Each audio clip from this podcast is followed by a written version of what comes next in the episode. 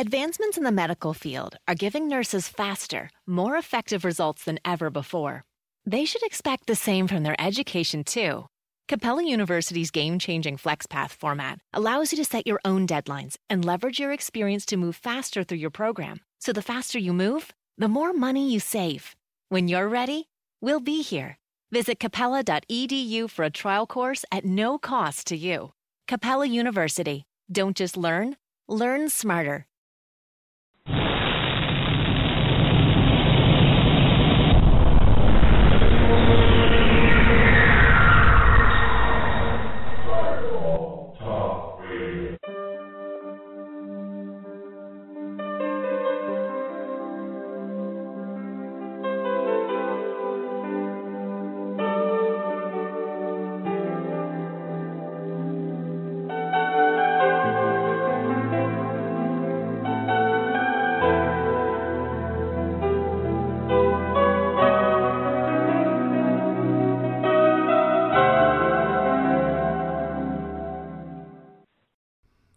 To the porch. Here on Firefall Talk Radio, I'm Richard Grand. This is where we get back to basics, examining the Word of God, focusing on the book of Acts Church, examining how they served the Lord so that we can copy it and replicate their success.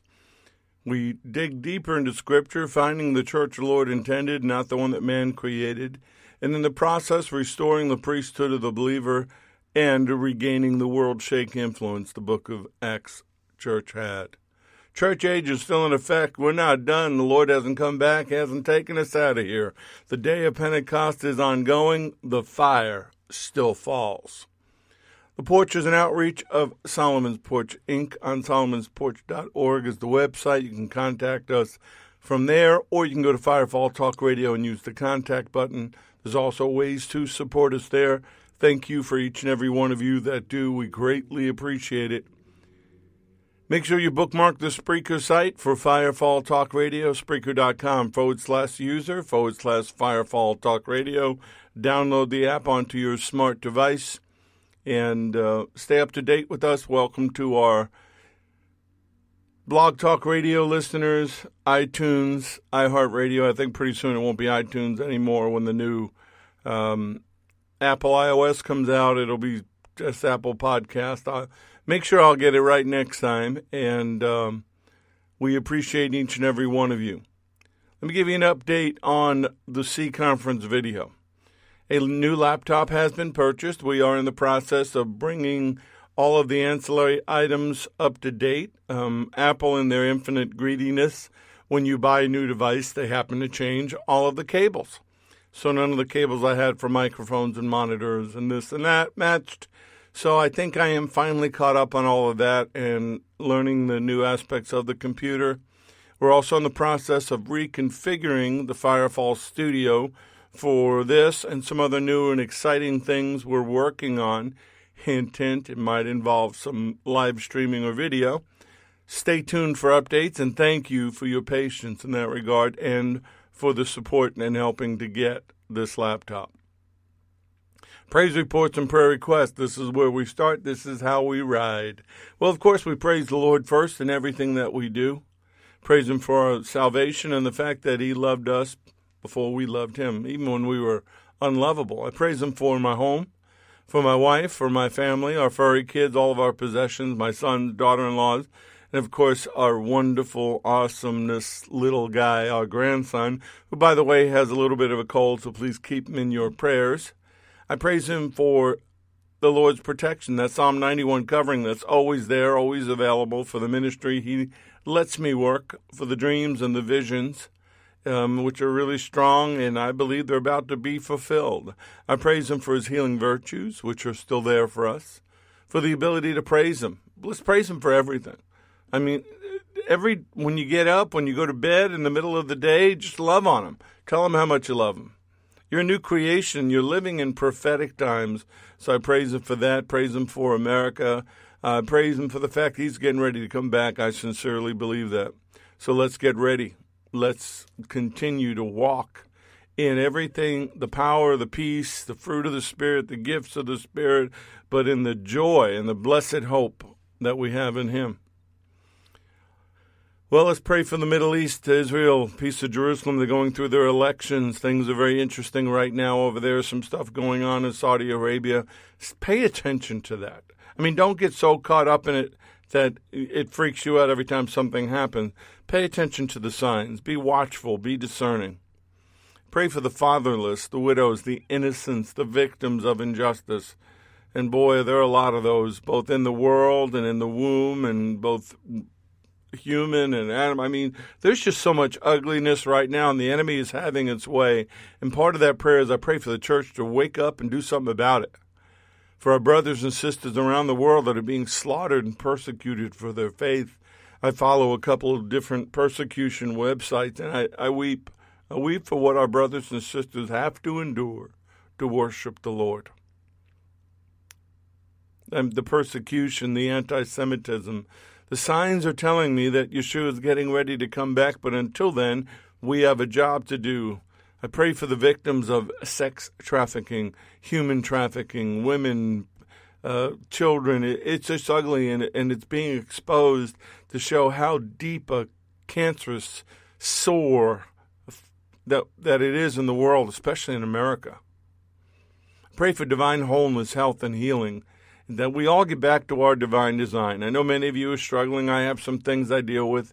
Some of it is ancestral, it's in my lineage. Some of it I've done to myself. And just some of it's living in a fallen world and what we're exposed to. And I'm doing everything I know to do in the natural to change that. And I'm also praying for Him to help me with that. So let's get healed. If you're sick in the name of Yeshua HaMashiach, Jesus, the Messiah, be healed. If you're broken, if, if, if something's going on, be whole. If you're bound, be delivered in Jesus' name. I'm praying that the remnant would, would wake up. Wake up. I, I need an alarm clock sound effect here. Wake up. Rise up. Answer the call to action. If you've been blessed, be a blessing. We, we need, we still need some help here. This ministry needs help. We know people that need help. I'd love to have a, a, an account to be able to help people in need. Be a blessing. Don't hoard. The more you give, the more the Lord gives to you to give. And, and that's not the whole name it and claim it, put a seed in here, a little. No, that's not what I'm talking about. If the Lord knows He can trust you with His money to be a conduit of His blessings, He will use you. If you're going to hoard it, I don't believe He does, and I believe that money's coming from the world or even from the enemy itself. Uh, continue to pray for my wife, Deb. Healing, renewal, relief, restoration, and favor um, in, in an ongoing legal matter that, that really shouldn't be ongoing, but the Lord's in control. Nick in Dallas, last uh, he, he wrote me and said last Sunday morning, which I guess is a week ago Sunday. Um, his mother went into the hospital. She was there most of the week. It doesn't say what she was there for, but she's in a rehab center now trying to get strength back and use of her legs. He's asking for prayer for success in the rehab and the Lord's clarity and peace over her and in her heart and spirit. Stacy in Texas starts out with the scripture, Philemon 4 7. I thank my God always when I remember you in my prayers, because I hear of your love and the faith you have towards the Lord Jesus and for all the saints. And I pray that the sharing of your faith may become effective for the full knowledge of every good thing that is in us for the sake of Messiah. For I have derived much joy and comfort from your love, my brother, because of the hearts of the saints have been refreshed through you. Her, her message is I am discovering what Larry, and that's Larry, fellow member of SRT who was there helping me at the C conference. Said, I am discovering what Larry meant when he told me at the conference that I have the power to love the unlovable. Please pray for me on this. The school nurse positions I applied for earlier that were filled have opened back up. Please pray for me on that as well. Pray for my husband and for deliverance and healing in my family. I think of all of you and I pray for you. You are a great source of strength and refreshment for me. May you be blessed and protected in Jesus' name. Kim in Fort Mitchell. She says, Hey there, hope all is well. I'm slowly finding my way back to where God wants me to be. Last week was rough. The baby was sick. He had the hand, foot, and mouth disease. It was hard to see him suffer like that. I had to call out of work after only working there for a few weeks. Fear kicked in, and then the enemy attacked. and I started doubting everything. I don't ever want to be in that much emotional turmoil again. It took me a week to recover from this. I know who I am today. I can't control the outcome of any of this, but I can control myself and be proactive to these attacks in the future. I'm a new creation. The old me is gone. I serve the one who created all existence. He chose me. He saved my soul. And he keeps me sober, and I will be forever grateful for that.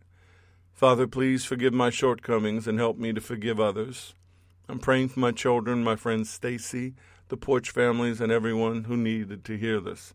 Bless us, Father. Favor us. Keep our animals safe. Heal our bodies and spirits. Break generational curses, Father. Help sustain us. Reveal the traps of the enemy and help us resist them. Says, My husband is coming home next week for a few weeks. Father, create something new, something better that will be done in Jesus' name. Well, Lord, you know all things. You knew even before we ask. So we thank you. We thank you for answering the prayers. We speak to things not as they are, but as they should be. So we thank you for the healing. We thank you for the favor. We thank you for all the things that have been given up to you in prayer. We believe and we receive. We thank you, Lord. You are a great and awesome God. You loved us when we were unlovable. You loved us before we even loved you.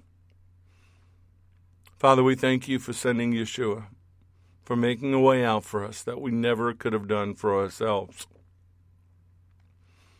And Lord, we thank you for what you endured on the cross. The brutality of it, the the the debasing of it, what they did to you, Lord, and you did that all for us. You didn't have to endure that. We are literally eternally grateful. And we love you so much. We love you with all of our heart, our mind, our soul, our spirit. We love you with everything that is in us, and we want to glorify you. We want to show the world Yeshua. We want to show them who you are through us. Holy Spirit, we thank you for walking with us and teaching us and bringing the Lord to remembrance and his words. We thank you for for cheering us on and and being our comforter, our counselor. We need more of that in the days ahead. It's going to be dark. It's going to be confusing. It's going to be a lot of things going on. So, Holy Spirit, walk with us. Walk with each and every one of us.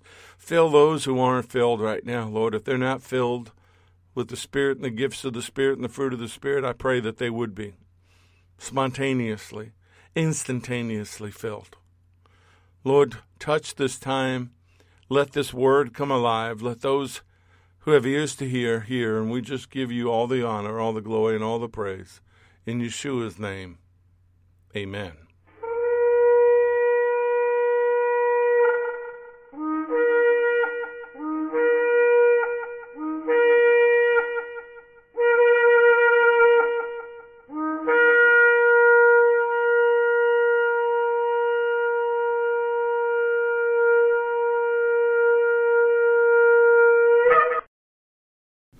These lessons are proprietary information except where noted the information comes from outside sources. Combination of that information, the matter presented, is exclusive, cannot be repeated or used without permission. The date of this broadcast serves as the registered date of the following information. I meant to tell you that before we came on the air, um, we had no internet and weren't going to, and I was going to have to do this on my phone. And apparently the internet came back, but if for some reason it goes out again, this is being recorded and will get posted immediately afterwards. So just wanted to give you that heads up if I suddenly disappear on you. It was either that or I got raptured and you didn't. Just kidding. Didn't mean that. That was just my flippant nature. Um, we're going to be talking Mark chapter 5. It's something the Lord's put on my heart about compassion, but we're going to start in Mark chapter 4, verses 35 through 41. So open your Bibles your apps, however you follow along.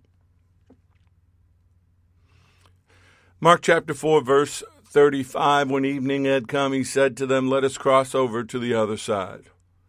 Now, when they had left the multitude, they took him along in the boat as he was, and other little boats were also with him. So we have the boat with him and the disciples and the boats that are following them.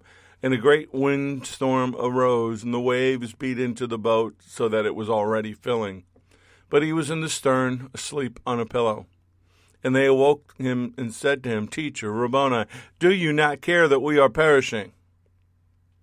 And then he arose and rebuked the wind and said to the sea, Peace, be still.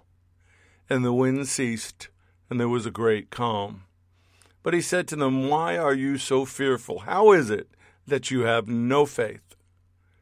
And they feared exceedingly and said to one another, Who can this be that even the wind and the sea obey him?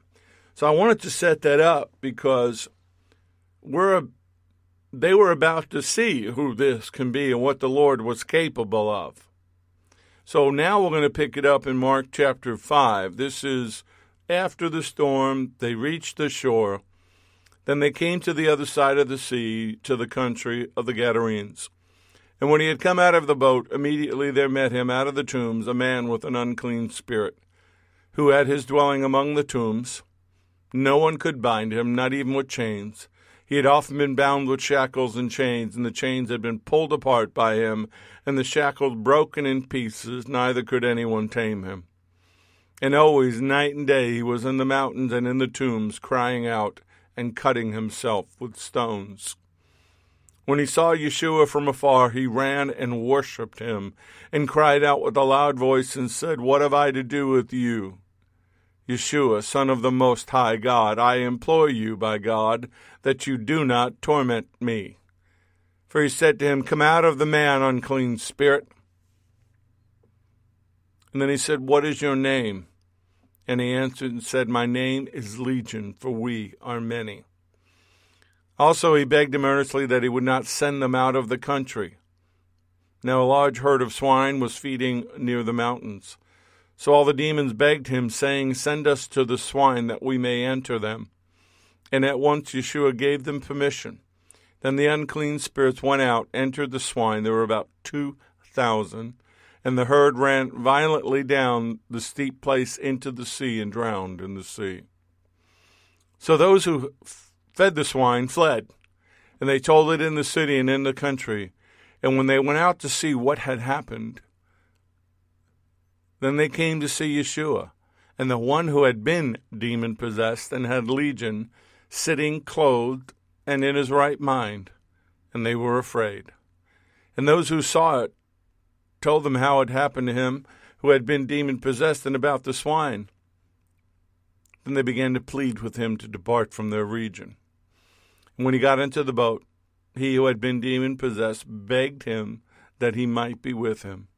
However, Yeshua did not permit him, but said, Go home to your friends and tell them what great things the Lord has done for you and how he has had compassion on you. And he departed. Thus the, the, the demon, formerly demon possessed man, departed and began to proclaim in Decapolis all that Yeshua had done for him, and all marveled.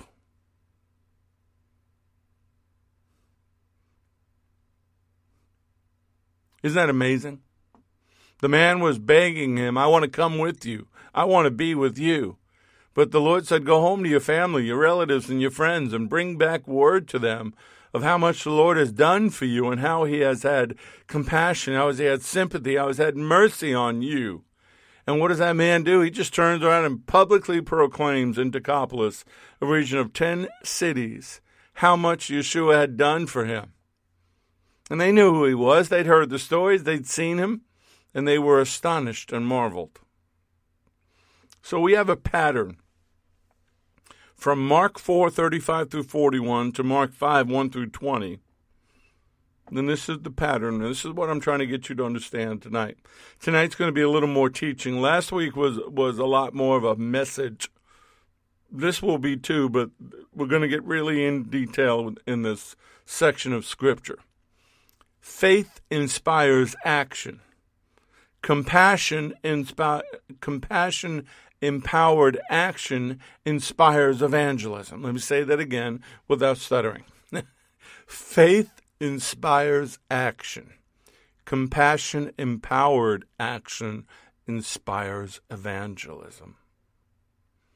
An act of divine love creates love inspired action. 1 John 3 16 through 19. By this we know love, because he laid down his life for us. And we also ought to lay down our lives for the brethren.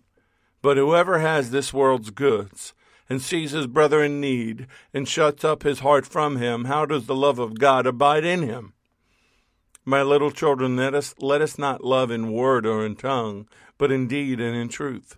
And by this we know we are of the truth and shall assure our hearts before him. So, what John's saying, and John talks a lot about love, and it's interesting that he was the same guy, one of the sons of thunder, that wanted to call down fire on those people that were preaching the Lord, Yeshua, and but they weren't a part of them, they weren't doing it exactly their way. But now he's different. Now he knows what love means. And what he's saying is if you have this world's goods, the resources for sustaining life, and you see a brother or fellow believer in need, and you close your heart of compassion against them, how can the love of God remain, live and remain in you? We shouldn't just love in, theory or in speech, but in action and in truth and in practice and sincerity. And I believe those resources are spiritual as well financial, physical, clothes, food, all those things, yes.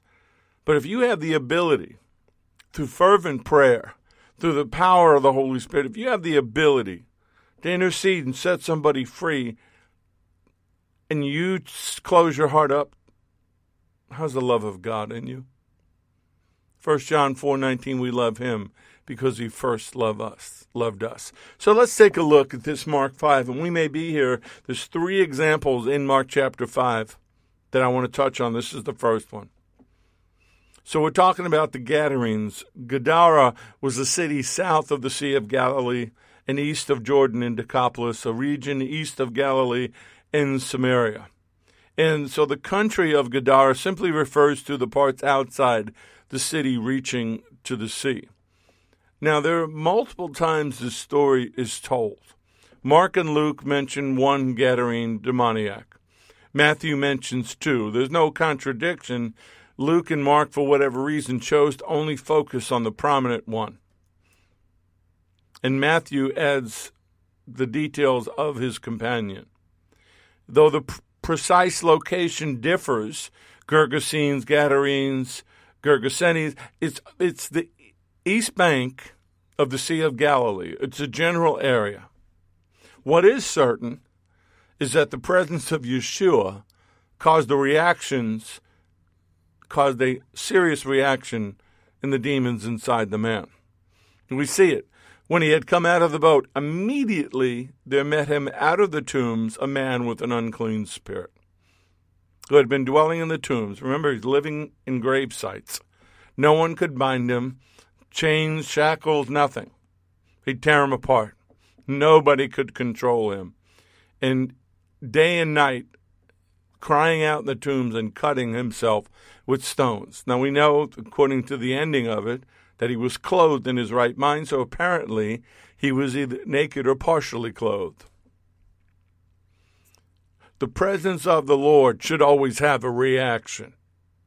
Either they're running to or they're running away, but there should never be no response at all. And when somebody's demon possessed, truly, fully demon possessed, they will have the kind of strength that they're talking about. I've seen it, I've experienced it. But the strength they have, the strength this man had, is no match for the strength of the Lord and no match for somebody who's filled with the power of the Holy Spirit. Interesting tidbit about this area. The rocks and the cliffs around Gadara were filled with tombs cut out of limestone. 20 foot square. So we're talking about 20 by 20, what's that, 400 square feet? This was a place where criminals and and the poor and the insane and the demonically possessed would dwell. The the legends were that it, the dreams in those places were were prophetic. They were supernatural. They would give you revelations of future event. And and if you've listened to me talk, you've listened to SRT, you've read the book or whatever, you know limestone is an amplifier of the supernatural, of the spiritual. This man must have been a scary sight. Let's get real. He's he's torn up. He's probably scarred up. He's disheveled. His hair is matted. I mean, th- this man was probably frightening to look at beside the howling and the screaming. And and when I read this today, what I heard in my head was I read a story about David Berkowitz after he got arrested and convicted for being the son of Sam. And they put him in Attica prison in upstate New York. And one of the guards of the, that was in the prison at that time said he would howl at night. Now, some people say he was making it up because he was acting and, you know, trying to make people think he was crazy. But this man said, You've never heard a howl like this. It would make your skin crawl. Now, David Berkowitz has since become saved, and he's talked about the fact that he was possessed and that in the midst of his crying out to God, in the midst of somebody had given him a Bible, he cried out to the Lord. The Lord came into his prison cell set him free. He's never sought parole. He doesn't want parole. You know, it doesn't matter. They're going to turn him down anyway. He's created a prison ministry. But it reminded me of that man's description of the howl that he heard. So when this Gadarene man sees Yeshua coming, he runs towards him and worships him. What that means is he bowed down low before him. He bowed before him in homage. Now, is that the man bowing? I think it is, because the very next thing is all of a sudden the strong man speaks out. What have I to do with you, Yeshua, Son of the Most High God? I implore you, by God, that you do not torment me. The New Living Translation is, shrieked. He shrieked out, screamed, Why are you interfering with me, Yeshua, Son of the Most High? I beg you, don't torture me. Don't torment me. So, two things are happening here. The man, I believe the man is still deep inside if you've ever dealt with somebody demonically possessed or been one yourself you know that you're still there. You're also not in control. Anybody who ever tells me I don't remember what I did, I look them square in the eye and said, Sorry, been there, done that. You do know what you did. You are watching yourself do it. It's like you are detached from yourself, above yourself, looking. I believe it's the man that is running towards him and then the demons begin to scream out and torment when they realize who it is that's in front of them. They already know that they're defeated. They immediately begin to negotiate with him. But this torment, this reaction, is indicative of something. Look at 1 John 4 17 and 18. We quote a scripture out of context all the time, but love has been perfected among us in this that we may have boldness in the day of judgment. Because as he is, so are we in this world. There is no fear in love, because perfect love casts out fear, because fear involves torment, but he who fears has not been made perfect in love. And that's talking about the final judgment. You have no fear of the final judgment because you've been perfected in his love. Demons and fallen angels, they will never feel or receive that love and they have a very real expectation of judgment and torment. They do. It's in the Word. Revelation 14 10 through 11. And he himself, meaning the Antichrist, uh, shall drink the wine of the wrath of God, which is poured out in full strength into the cup of his indignation. He shall be tormented with fire and brimstone in the presence of the holy angels and in the presence of the Lamb. And the smoke of their what? Torment ascends forever and ever. They have no rest day or night. He who worships the beast and his image, whoever receives the mark of his name. Think about that for a second. This is not my notes, it just kind of came to me. I'm talking about everybody who's not born again. I'm talking about everybody that doesn't get snatched out of here and that has to endure the great tribulation and who will sell their soul in the mark of the beast and whatever comes with it. They are going to endure torment that is beyond our imagination, that even the demons are afraid of it. So, based on the consciousness of guilt, fear anticipates a deserved punishment, producing a dread that itself is a foretaste of that punishment. But you and I have been set free of that.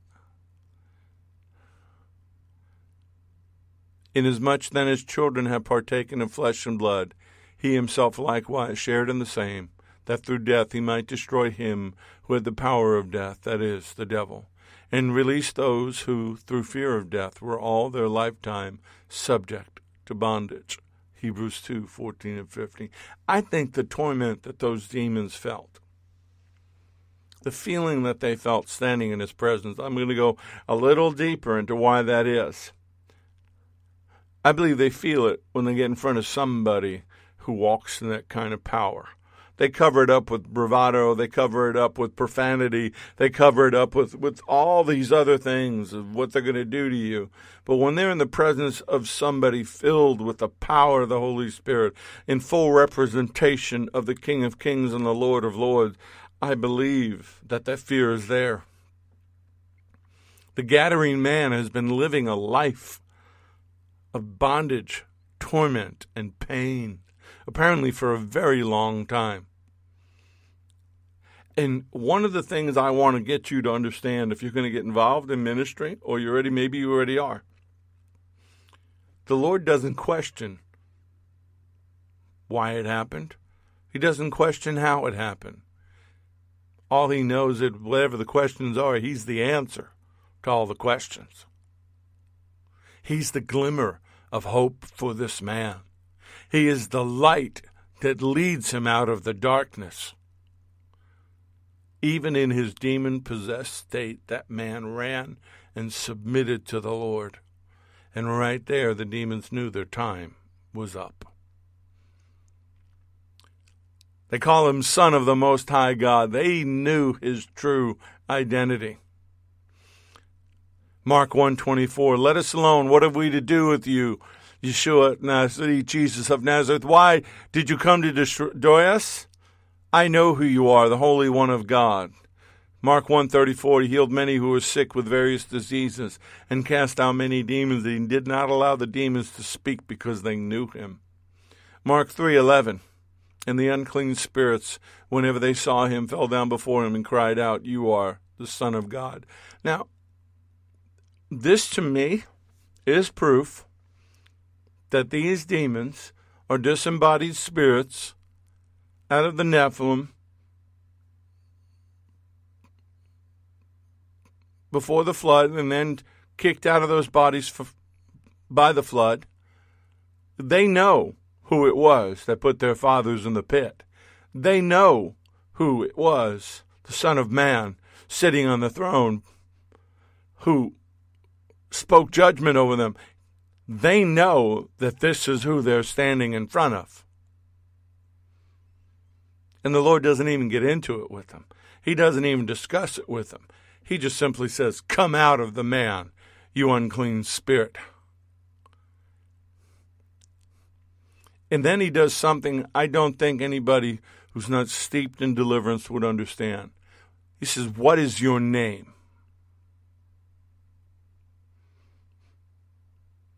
He's not conversing. He's not having a conversation. He's not doing any of the things that many of the people accuse us of that do this. He wants to know his name. Who are you? And the strong man replies, My name is Legion, because there are many of us inside this man. You notice he speaks to the strong man, and the strong man speaks for everybody else. And the minute he says his name, the next thing he says, he begs him urgently not to be sent away out of that region. What's the correlation between giving up his name and realizing I'm about to be kicked out?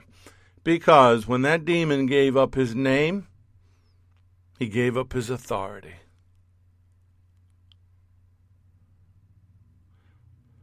I don't do it much anymore because I usually, by time I get to that place, the Holy Spirit has told me who they are. Every now and then, I get led of the Lord to do this. What is your name? Who are you? What is your assignment?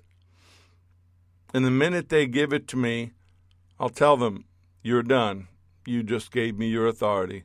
And they, they're done. They know it. They don't argue. In Luke chapter 8, we see a, a different version of this encounter because they make it clear where they don't want to be sent. It's Luke chapter 8, verses 28 through 31. And when he saw Yeshua, he cried out, fell down before him, and with a loud voice, What have I to do with you, Yeshua, Son of the Most High God? I beg you, do not torment me. Because by that point, according to this, he had already commanded the unclean spirit to come out of the man, for it often seized him and he was kept under guard. They bound him with chains and shackles, and he still broke three. And the, and the demon drove him into the wilderness. And Shua said, What is your name? And he said, Legion, because many demons had entered him. And they begged him, here we go, Luke 8.31, and they begged him that he would not command them to go out into the abyss. The abyss, the abussos in Greek, bottomless, unbounded, bottomless pit, the underworld prison of the evil spirits and the fallen angels. This is the only time in Scripture that we see this reference to Jesus putting them in the pit. The same we see it mentioned in Revelation 9 1 and 2, Revelation 9 11, Revelation 11 7, 17 8, 20, verses 1 and 3, this is where the fallen watchers of Genesis 6, Mount Hermon, who had sex with the daughters of Adam and created the race of giants, the Nephilim, the human hybrid, demonic breed, off breeds, whatever you want to call them. This is where they were put. This is where the beast, Abaddon, the destroyer, will come from. This is where all the demons will come out of when the prison doors are thrown open. 2 Peter 2, verse 4 says, For if God, did not spare the angels who sinned, but cast them down to, the, the, this version says hell, but that, that's an error. That is just one of the many misquoted references to hell. It should say the pit. Cast them down to the pit and delivered them into chains of darkness to be reserved for judgment. Remember, I re- mentioned Revelation 9, 1 and 2, and verse 11. The fifth angel sounded, and I saw a star fallen from heaven to earth, and to him was given the key to the bottomless pit. And he opened the bottomless pit, and smoke arose out of the pit like the smoke of a great furnace, till the sun and the air were darkened because of the smoke of the pit. Verse 11 And they had as a king over them the angel of the bottomless pit, whose name in Hebrew is Abaddon, but in the Greek his name is Apollyon. Revelation 11:7 the beast that ascends out of the bottomless pit will make war against them, the saints, and overcome them and kill them. That's why, folks, the people that are telling you that there is no rapture, you don't want to be here. That makes no sense to me that the Lord would make us suffer the same as those who did not accept him. The the time of Jacob's wrath, that's not for us. That's not for us. Revelation 20, verses 1 and 3. And then I saw an angel come down from heaven, having the key to the bottomless pit and a great chain in his hand. And he cast him into the bottomless pit and shut him up and set a seal on him. This is, this is Satan. So that he should deceive the nations no more till the thousand years were finished. But after these things, he must be released for a little while. These demons in Luke 8 and Mark 5 recognized Yeshua as the one who sent their fathers and their brothers and sisters who were immediately put into the pit before the flood. They recognize him. They know that he's capable of banishing them, even though he never says so. And they immediately begin the negotiation to not be sent out of the area. Let me cover another thing. There are people that believe that they can send every demon they confront into the pit. Nowhere in Scripture does it say that. There's actually no example of that in Scripture. They'll refer to this and always point it out to them the demons were afraid of him doing it, but he never mentions it and he never does it. He did it at the beginning of time. But there is only one person who can put a demon into the pit, and that's the Lord. So, there have been times in the midst of what we do with SOT, we've confronted very high ranking entities that refuse to submit, refuse to do what they're told. And what I've said and what Larry says is if you continue, we will petition our Father, we will petition the Lord to put you into the pit with your fathers and your brothers and sisters. Almost unequivocally, every time they leave, because they know the only ones who can put them into the pit is Him. So why don't they want to leave? Is it the view? The accommodations can't be real good. We're talking about tombs. Is it the limestone? Very possibly. Is it their principality? More than likely. The fact is, the area that they're in is ruled and run by Gentiles, so there's really nobody messing up their business. They have a good business. Been going on for a long time. And the Lord lets them stay. Isn't that amazing? He doesn't cast them out. He doesn't destroy the principality. He doesn't destroy everything. That's not what he's dealing with. He's dealing with the soul of a man. What is your name? He says. What are you called? What is your character or your authority? Because that's what a name implies. It implies authority, especially in those days. Your name was your authority. And usually your first name was attached to the name of your father. What is your authority? What is your character? What is your rank, soldier? What's your power? Your excellence? What is it? In all these things that a name covers. And what does this demon say? What does this strong man say? Our name is Legion because we're many. Wow. What is a legion? According to the Romans, in army or infantry, it's a really large number. It's generally 6,000 soldiers. That's usually what a legion is. And these soldiers are not just all the same soldiers. They're all different ranks. They're skilled. They're spearmen. They're commandos. They're skirmish specialists. They're, they, they're the cavalry. They're the reserves. They're, they're everything. How many demons are actually there? Well, how do we know how many? Well, let's see. Verses 11 through 13 there was a large herd of swine feeding near the mountains.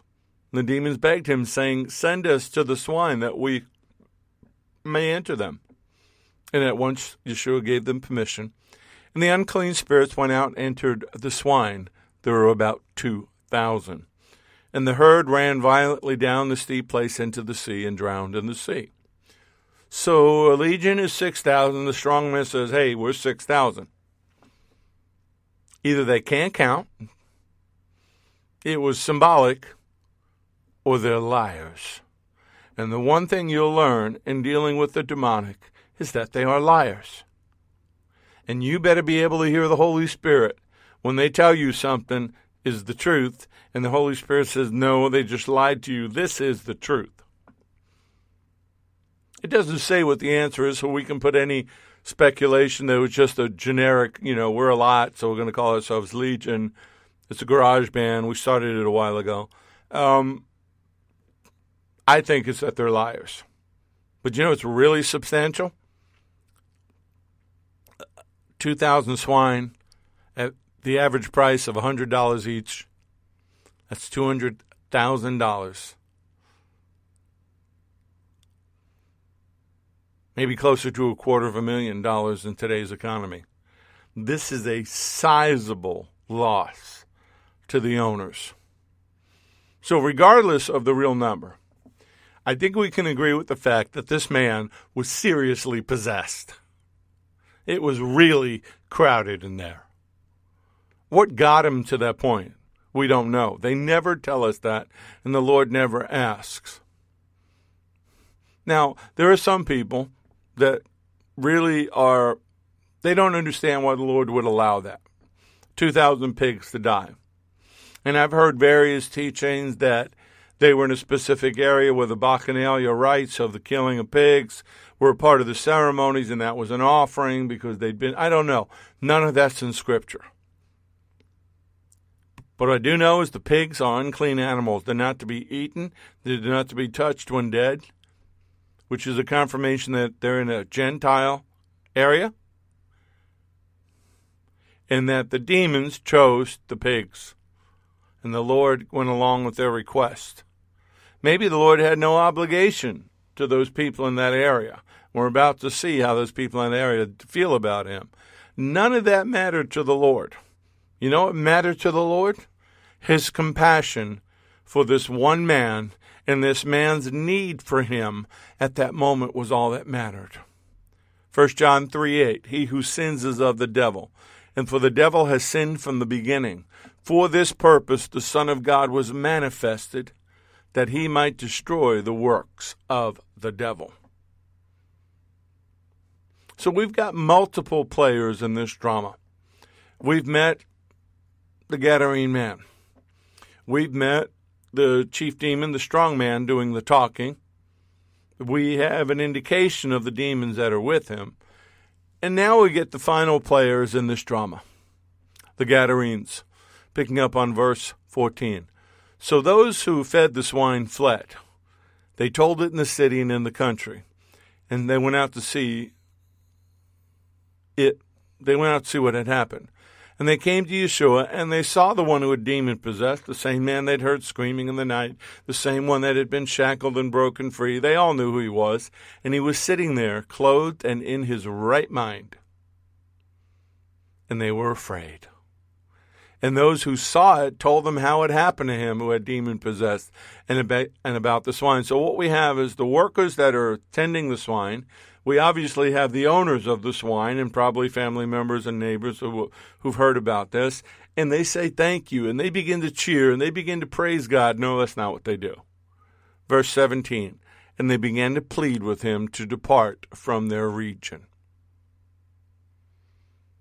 They witnessed the miracle of the healing of the demon possessed man who is now clothed in his right mind, and their response is fear and asking Yeshua to go away. I mean, they were pleading with him, they were begging him to leave. And if you notice, he never engages them, never tries to convince them that he should stay. He leaves. The Lord doesn't stay where he's not wanted. He doesn't hang around. He doesn't cajole anybody. He doesn't convince them. He doesn't plead his case. It's always been remarkable to me when reading that story that instead of rejoicing over the miracle of seeing this man restored to his right mind, they were insistent that the one who did this get out of their area. Guess what, folks? I still see that today. They were afraid. Yeah, I get it. They were afraid.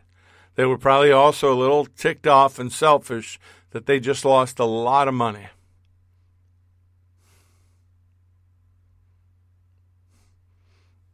I'm I'm still astounded that they didn't care that this man was now in his right mind.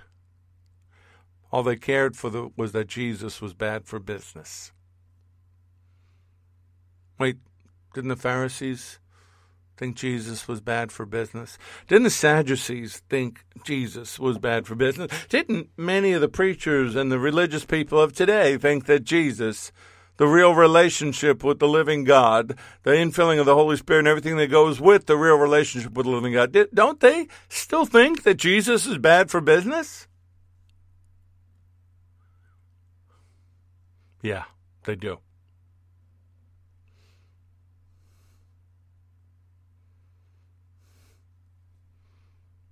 Nothing has changed. We still have this problem. Jesus was not well received. Yeah, he cost them a lot of money.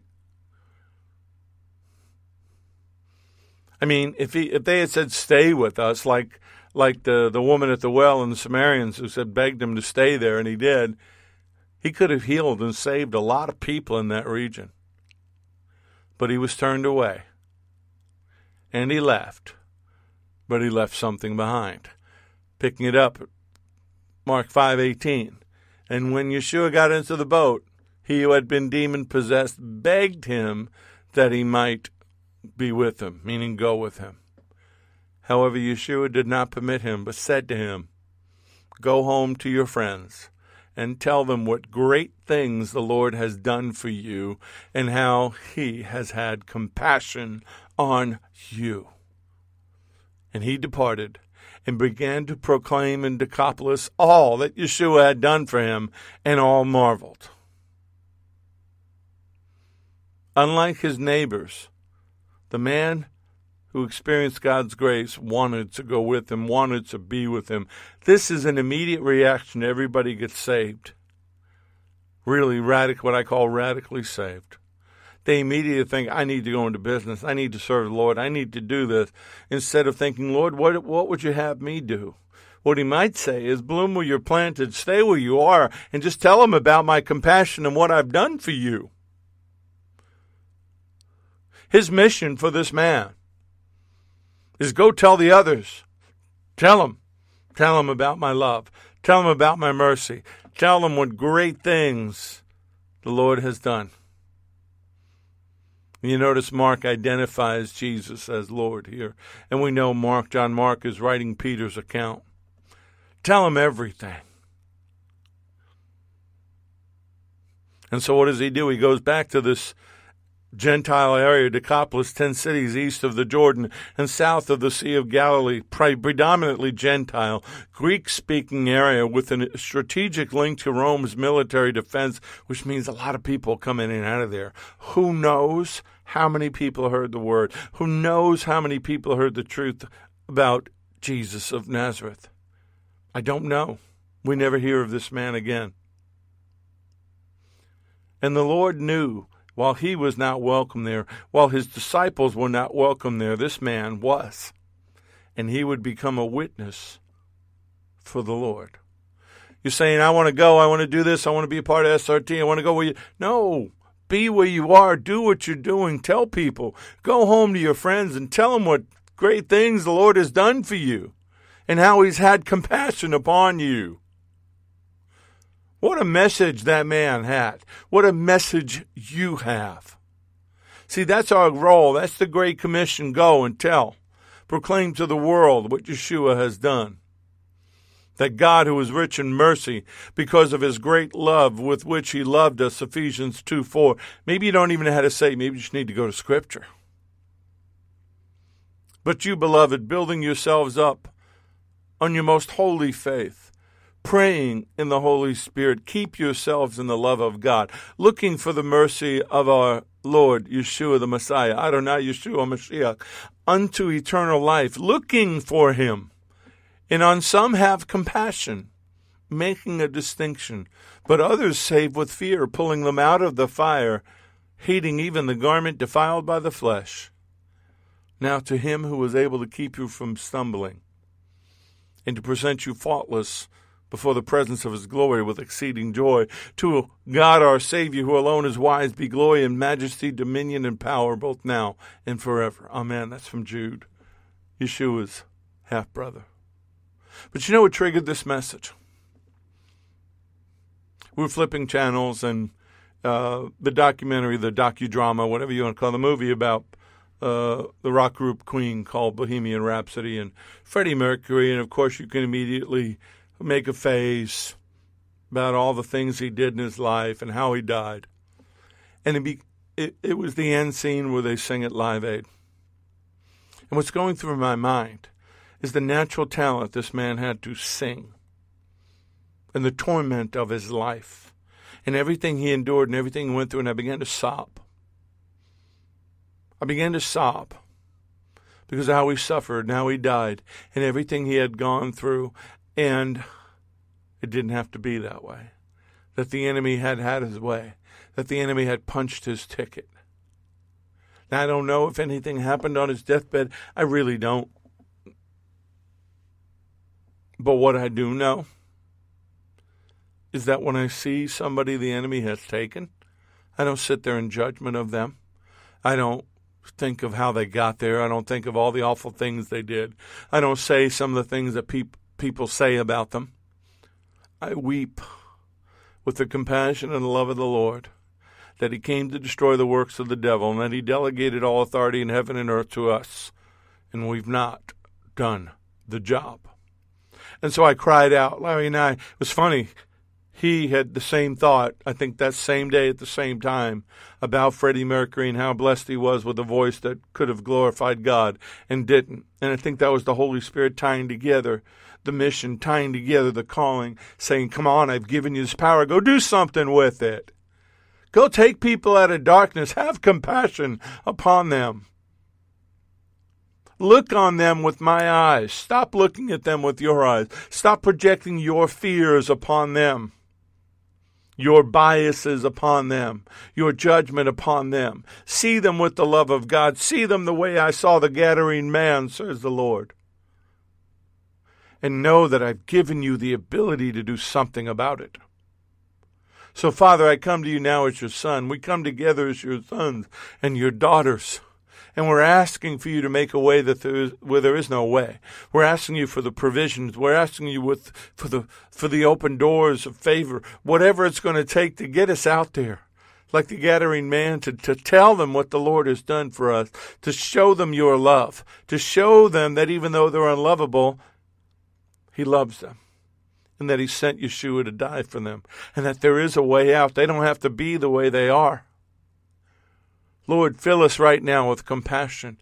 Show us the areas of our life where we've been cold hearted and judgmental towards people that you desire to save. Send us to destroy the work of the enemy.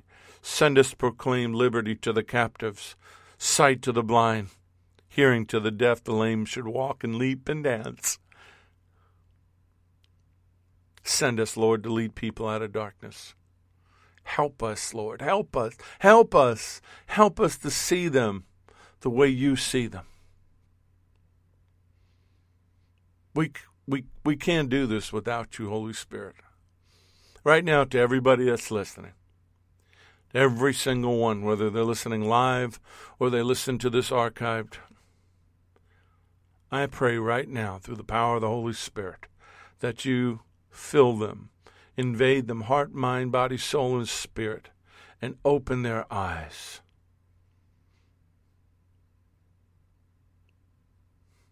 Open their hearts. Show them upon whom to have compassion, and upon whom those through fear to pull them out of the fire. Some people need love. Some people need conviction. Some people need to be confronted. But don't ever let us become complacent and see them and judge them and think like the Pharisees did. Well, I'm glad I'm not a sinner like them. Don't ever let us be Pharisees, Lord. Let us always be like you. Let us always love like you loved. Let us always be like you, where people run towards us and not away from us. The time is coming, Lord, where there is a darkness on the earth and a deep darkness upon the people. Give us the ability to go into that darkness and lead people out of the darkness into the light, into the Son of His love, translating them from the kingdom of darkness into that kingdom. I thank you for this. I thank you for your love. I thank you for what you did for the Gadarene man. I'd love to hear his story someday, Lord, to hear where he went afterwards and what happened to him. But most of all, I would just like to hug him.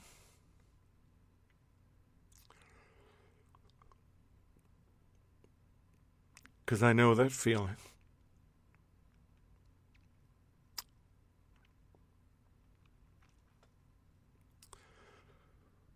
And I pray this in Yeshua's name. Amen.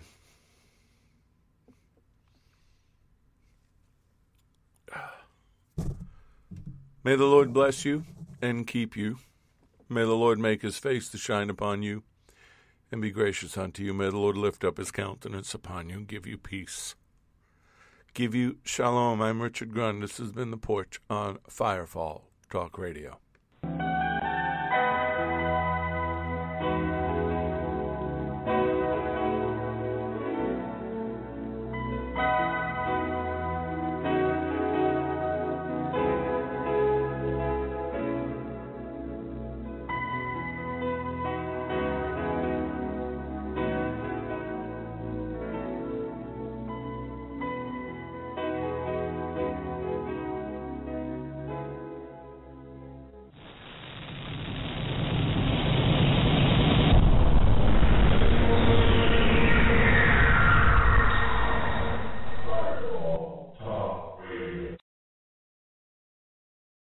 Advancements in the medical field are giving nurses faster, more effective results than ever before. They should expect the same from their education, too. Capella University's game changing FlexPath format allows you to set your own deadlines and leverage your experience to move faster through your program. So the faster you move, the more money you save. When you're ready, we'll be here. Visit capella.edu for a trial course at no cost to you. Capella University. Don't just learn, learn smarter. We should start a podcast. Yeah, we've all said it. But when it comes time to make it a reality, we get stuck. Well, here's some good news. With Spreaker, all you need to start a podcast is a microphone and a good idea. Spreaker handles the recording, management, distribution, and monetization of your podcast, allowing you to focus on making a podcast. Whether you're discussing the latest moves in the tech sector or just your dating life, Spreaker gives you tools to make your podcast a hit and professional insights about who is listening and where. And as your podcast dream grows, Spreaker only becomes more useful, letting you upload and schedule multiple episodes at the same time, push to multiple platforms, and customize RSS feeds. But what about making money? With Spreaker, monetization is as easy as checking a few boxes. So next time someone says to you, we should start a podcast, say yes and let Spreaker handle the rest. Learn more and get 30% off at Spreaker.com slash get started. That's S-P-R-E-A-K-E-R dot com slash get started.